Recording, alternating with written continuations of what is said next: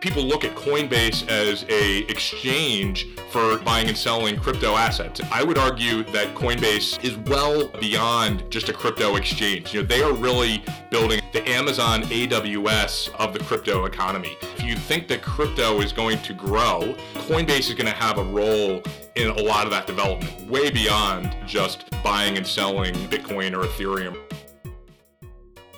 Hi, everyone. It's Julie Verhage Greenberg here with your Tux Time podcast from FinTech Today, where we talk about all things FinTech. In this episode, I am joined by Director of Financial Technology Research at JMP Securities, Devin Ryan. Uh, Devin, I have not talked to you in a while. We used, we go way back. I used to um, work with you quite a bit when I was at Bloomberg covering what was going on in this space. Were you? What was your title back then? I feel like this is a new title where it's more formalized that you are the fintech guy over there now. Yeah, thanks, Julie. Great to reconnect here. Um, so you know, my background's really uh, equity research for nearly 20 years. Um, my uh, start was in kind of traditional financial services companies, so uh, banks, investment banks, asset managers, and I still cover a, a, lot of those firms today. You know, Goldman Sachs, Morgan Stanley, Charles Schwab, uh, Blackstone, you know, large kind of relevant traditional uh, players. But you know, really the last decade, um, particularly coming out of the financial crisis, I got really interested in um, where technology intersects with financial services because it was very clear that there was a big opportunity for platforms to not only disrupt but provide kind of a better user experience um, and, and, and scalability on a technology backbone. And so uh, we started to spend a lot of time in the fintech world and um, getting to know a lot of the private companies, uh, many of which are now uh, just starting to go public. So um, I've been formally in this role from earlier this year, um, but you know, kind of still bridge the gap between traditional financial services and you know all the, the cutting edge uh, fintech platforms that uh, you know we've gotten to know pretty well over the years. Yeah, you and I joked uh, before we started recording that each of us has very good job security right now. it, it's uh, it's a busy time in the space. Uh, it's been a lot of fun. You know, this past year, especially just with uh, firms starting to go public, um, you know, in the space, and um, you're just seeing you know a lot of capital go into the fintech uh, world, and I think uh, that's happening across the spectrum, whether it's consumer-facing. Um, platforms, whether it's uh, uh, business to business, um, you know, some great infrastructure kind of picks and shovels um, firms out there, and you know, payments is a huge space as well. So there's just a lot of uh, innovation happening, a lot of capital flowing into the space. I remember some of the um, initial conversations we had was largely around both Goldman and their Marcus product, as well as some of the the robo advisors. Where are you spending most of your time these days outside of two of the you know well known IPOs, Robinhood and Coinbase are two that you cover a lot. Yeah, I think um, a, a lot of time has been around you know the theme of holistic um, financial services. And you know, this is something I think you and I probably spoke about years ago, where you know we had written a lot about um, technology being utilized to connect together um, different financial products and, and really uh, create a democratization of access to products. And you're seeing that.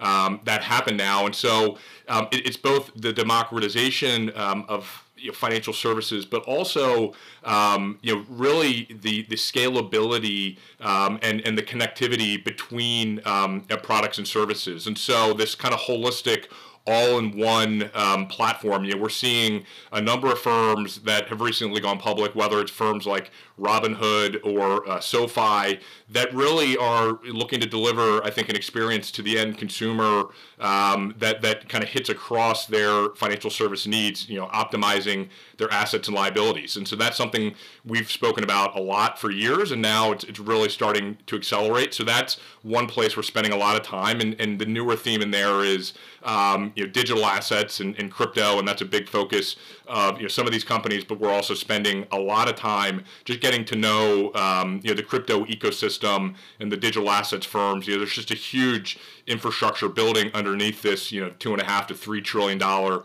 asset class. You know, we estimate there's you know 500 billion dollars or so of value in the companies that are providing the on and off ramps to that space. So we're spending a lot of time there um, and, and getting to know a lot of those companies and have been doing that for years. And then you know I think that another big wave of opportunity in fintech is going to be um, in the picks and shovels to financial services, meaning you know the firms that are helping um, you know, aggregate data, provide AI, fraud management. Um, you know, there's a lot of, of opportunity for um, companies to be the kind of that next generation of infrastructure to financial services, um, you know, software providers, and so um, that's another area where we're spending a fair amount of time, and I think is a big opportunity uh, for the market. So I mentioned too that you you cover that are public, and for those that don't know, that when analysts cover different stocks for banks, they usually have different ratings on them and price targets. What are your your ratings and price targets on these firms that are that have gone public in the past year that you know our listeners are super familiar with? Yeah, what I would say is. Um, you know, a couple of them are. It's always a bit stale because we're not writing research reports um, every day, um, so the price targets are a little bit of a moving target. But um, you know, firms like Robinhood, uh, Coinbase, is maybe two examples. We have market outperforms on, on both of those. Those are kind of more recent um, additions to the public company mix. Um, and, and, I think, you know, are very different companies in, in some ways, but also have followed a, somewhat of a similar path in terms of both have been incredibly successful at, um, at, at really growing their customer base. And um, you, you don't do that um, out of nowhere. You do that by delivering um, a product or service that's differentiated, but they're very good at uh, scaling and, and scaling new products and ultimately bringing in customers for you know very reasonable um, cost of acquisition. And so um, you know, both companies have had you know, pretty um, pretty pretty exciting trajectories thus far, but we're still bullish on both moving forward. Robinhood um, is, is, a bit of a story around can they become one of the successful um, single money apps out there, and you know it's it's a concept that I think you know people are somewhat dismissive of because um, it's been talked about for decades. I remember covering banks you know 20 years ago, and you know this big theme of cross selling across a bank and being able to become kind of that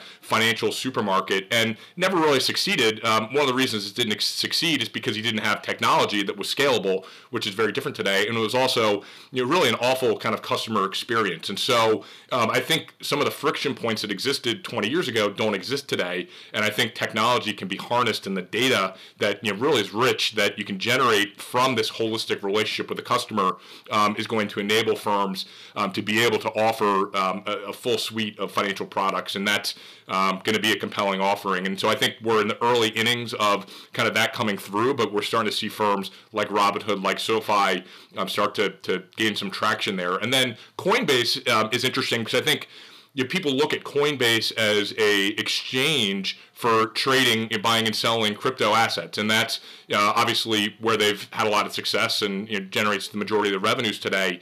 I would argue that Coinbase um, is well uh, beyond just a crypto exchange. You know, they are really building, and I've, I've drawn this analogy before, kind of the the Amazon AWS uh, of the crypto economy. And so what that means is that if you think that crypto is going to grow, and I think we're in the first inning of kind of this crypto economy developing, Coinbase is going to have a role in a lot of that development, way beyond just buying and selling um, Bitcoin or Ethereum or some of the other assets that um, you know, people generally know. So Coinbase, to me, they're the most developed in terms of strategy around kind of the, the future of crypto. They have a lot of experience. They've clearly you know, made mistakes over you know, their nine-year history, but that experience is incredibly valuable in a world that's complex. You know, having you know, unique custody issues in crypto, um, unique regulatory um, uncertainty um, in the crypto space, um, and, and also you know the engineering capabilities that are required um, to succeed here. And Coinbase has all of those. So you know, a lot of firms that are interested in entering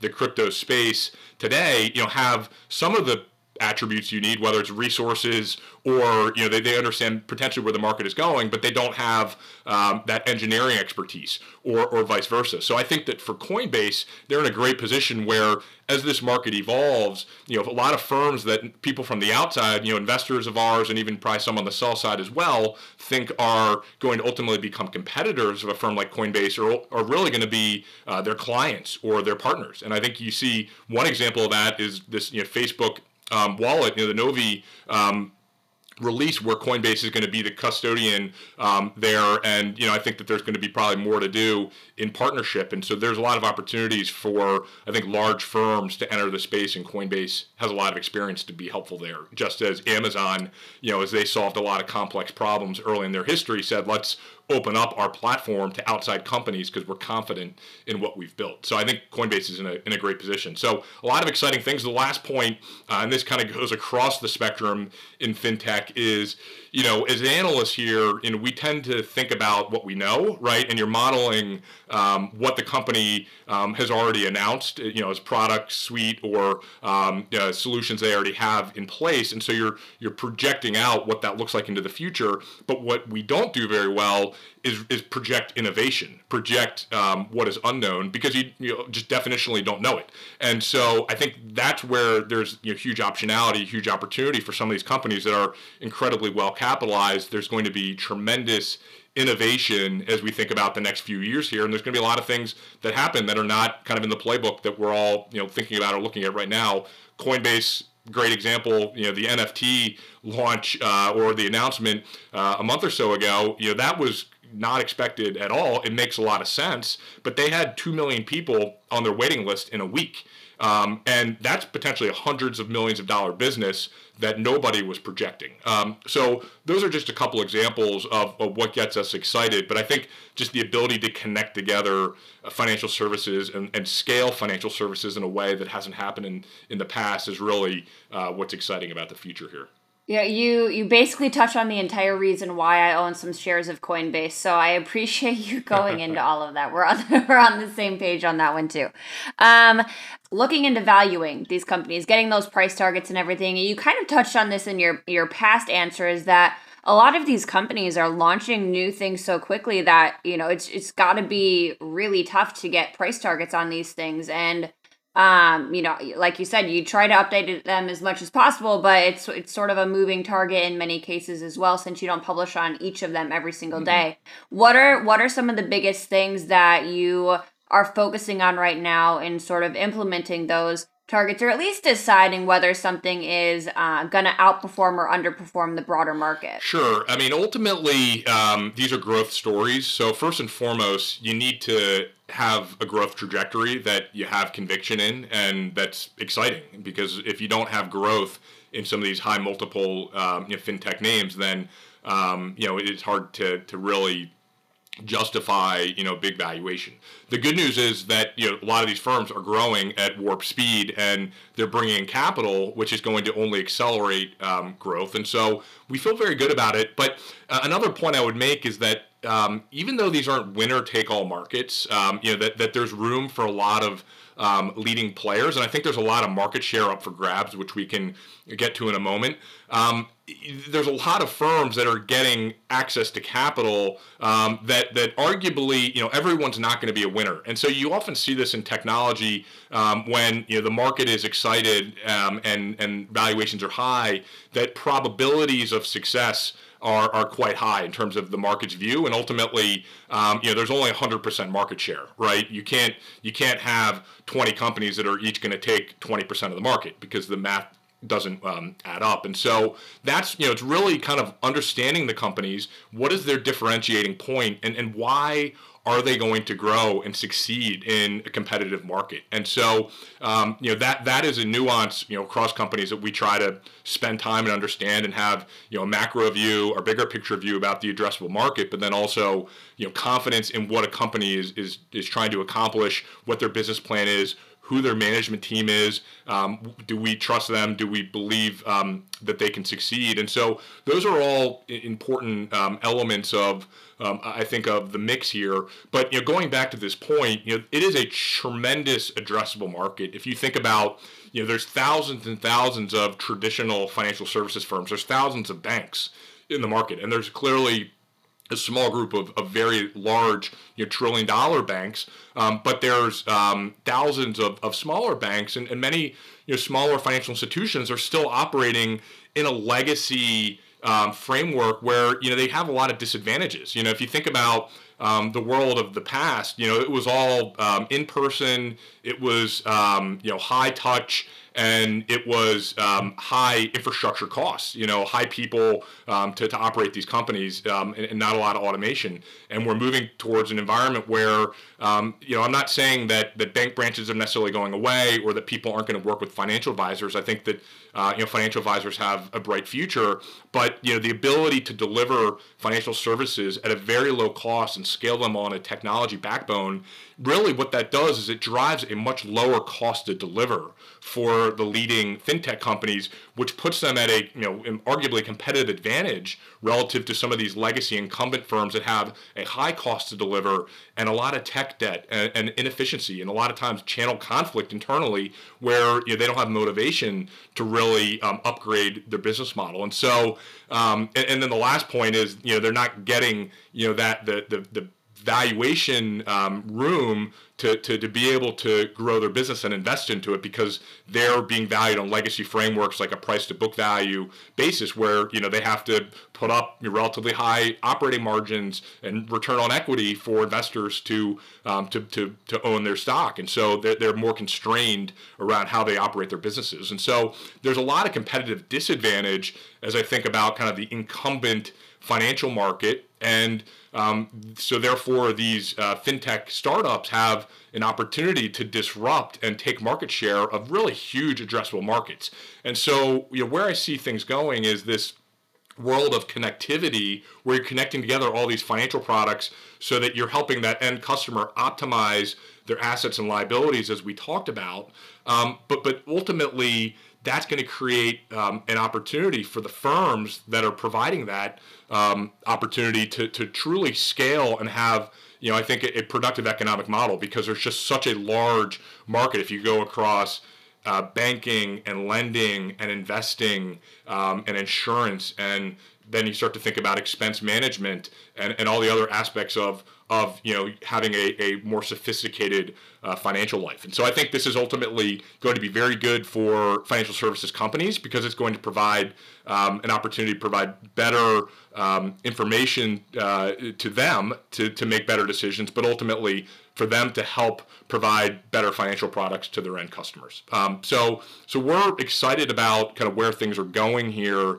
uh, and see a number of firms that are really starting to break out um, and, and deliver you know a better experience for either their customers as companies or their customers as the end consumer. So we've we've sounded very optimistic so far on this podcast, which I love. Um, what what concerns you about the space, or do you think there are things that you know would cause you to change your view on being overweight on many of these? Yeah, I think there's always um, you know a couple things. One, you know, the macro environment. So we've been in a very conducive macro backdrop for a number of reasons. One, you know, we just went through the pandemic where people spent the majority of their time online. So that really accelerated some of these themes that, that we're talking about and people's comfort and really need to understand using uh, technology and digitization, you know, of the economy. And so I think um, that's been a positive, but you know, clearly you know there could be negative aspects to the to the extent um, we go back in the other direction um, and people are concerned that maybe you know as the world opens back up uh, that people spend less time online and so